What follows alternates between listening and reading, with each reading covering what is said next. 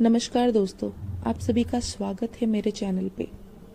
सो so, बगैर देरी किए हुए हम अपनी कहानी की ओर बढ़ते हैं। एक मकड़ी थी। उसने आराम से रहने के लिए एक शानदार जाला बनाने का विचार किया और सोचा कि इस जाले में खूब कीड़े मक्खियाँ फंसेंगी और मैं उसे आहार बनाऊँगी और मज़े से रहूँगी। उसने कमरे के एक कोने को पसंद किया और वहाँ जाला बुनना शुरू किया। कुछ देर बाद आधा जाला बुनकर तैयार हो गया। यह देखकर वह मकड़ी काफ़ी खुश हुई कि तभी अचानक उसकी नज़र एक बिल्ली पर पड़ी, जो उसे देखकर हंस रही थी।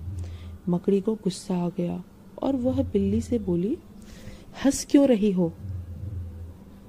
हंस, हंसू नहीं तो क्या करूँ? बिल्ली ने जवाब दिया, यहाँ मक्खियाँ नहीं है ये जगह तो बिल्कुल साफ़ सुथरी है। यहाँ कौन आएगा तेरे जाले में? ये बात मकड़ी के गले उतर गई। उसने अच्छी सलाह के लिए बिल्ली को धन्यवाद दिया और जाला अधूरा छोड़कर दूसरी जगह तलाश करने लगी। उसने इधर उधर देखा, उसे एक खिड़की नज़र आई और फिर उसमें जाला बुनना शुरू किया। कुछ देर तक वह जाला बुनती रही, तभी एक चिड़िया आई और मकड़ी का मज़ाक उड़ाते हुए बोली, अरे मकड़ी तू भी कितनी बेवकूफ़ है? मकड़ी ने पूछा, क्यों? चिड़िया ने उसे समझाने लगी, कहा, अरे, यहाँ तो खिड़की से तेज हवा आती है, यहाँ तो तू अपने जाले के साथ ही उड़ जाएगी। मकड़ी को चिड़िया की बात ठीक लगी। वह वहाँ भी जाला अधूरा बना छोड़कर सोचने लगी, अब कहाँ जाला बनाया जाए? समय काफ़ी बीत चुका था।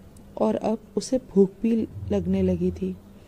अब उसे एक अलमारी का खुला दरवाज़ा दिखा और उसने उसी में अपना जाला बुनना शुरू किया।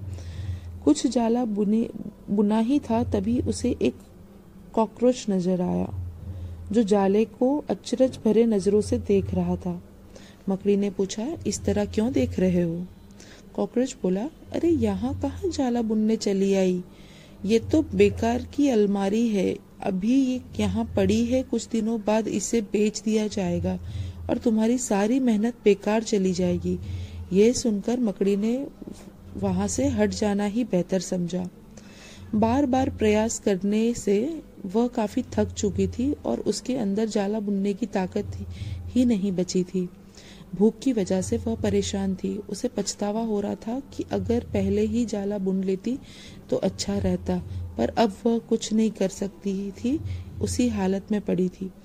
जब मकड़ी को लगा कि अब कुछ नहीं हो सकता तो उसने पास से गुजर रही चीटी से मदद करने का आग्रह किया। चीटी बोली, मैं बहुत देर से तुम्हें देख रही हूँ। तुम बार बार अपना काम शुरू करती और दूसरों के कहने पर उसे अधूरा छोड़ देती। और जो लोग ऐसा करते हैं, उनकी यही हालत होती है। और ऐसा कहते हुए वह अपने रास्ते चली गई और मकड़ी पछताती हुई निढाल पड़ी थी। दोस्तों, हमारी ज़िंदगी में भी कई बार कुछ ऐसा ही होता है। हम कोई काम स्टार्ट करते हैं और शुरू शुरू में तो हम उस काम के लिए बड़े उत्साहित रहते हैं, पर लोगों के कमेंट्स की वजह से हमारी उत्साह कम होने लगती है और हम अपना काम बीच में ही छोड़ देते हैं। और जब बाद में पता चलता है कि हम अपने सफलता के लिए कितने नज़दीक थे तो हमारे पास बाद में पछतावे के अलावा कुछ नहीं बचता है। दोस्तों, बहुत अच्छी स्टोरी थी और काफ़ी अच्छी सीख हमें मिली है। उम्मीद करती हूँ कि ये स्टोरी आपकी ज़िंदगी में काम आएगी। धन्यवाद।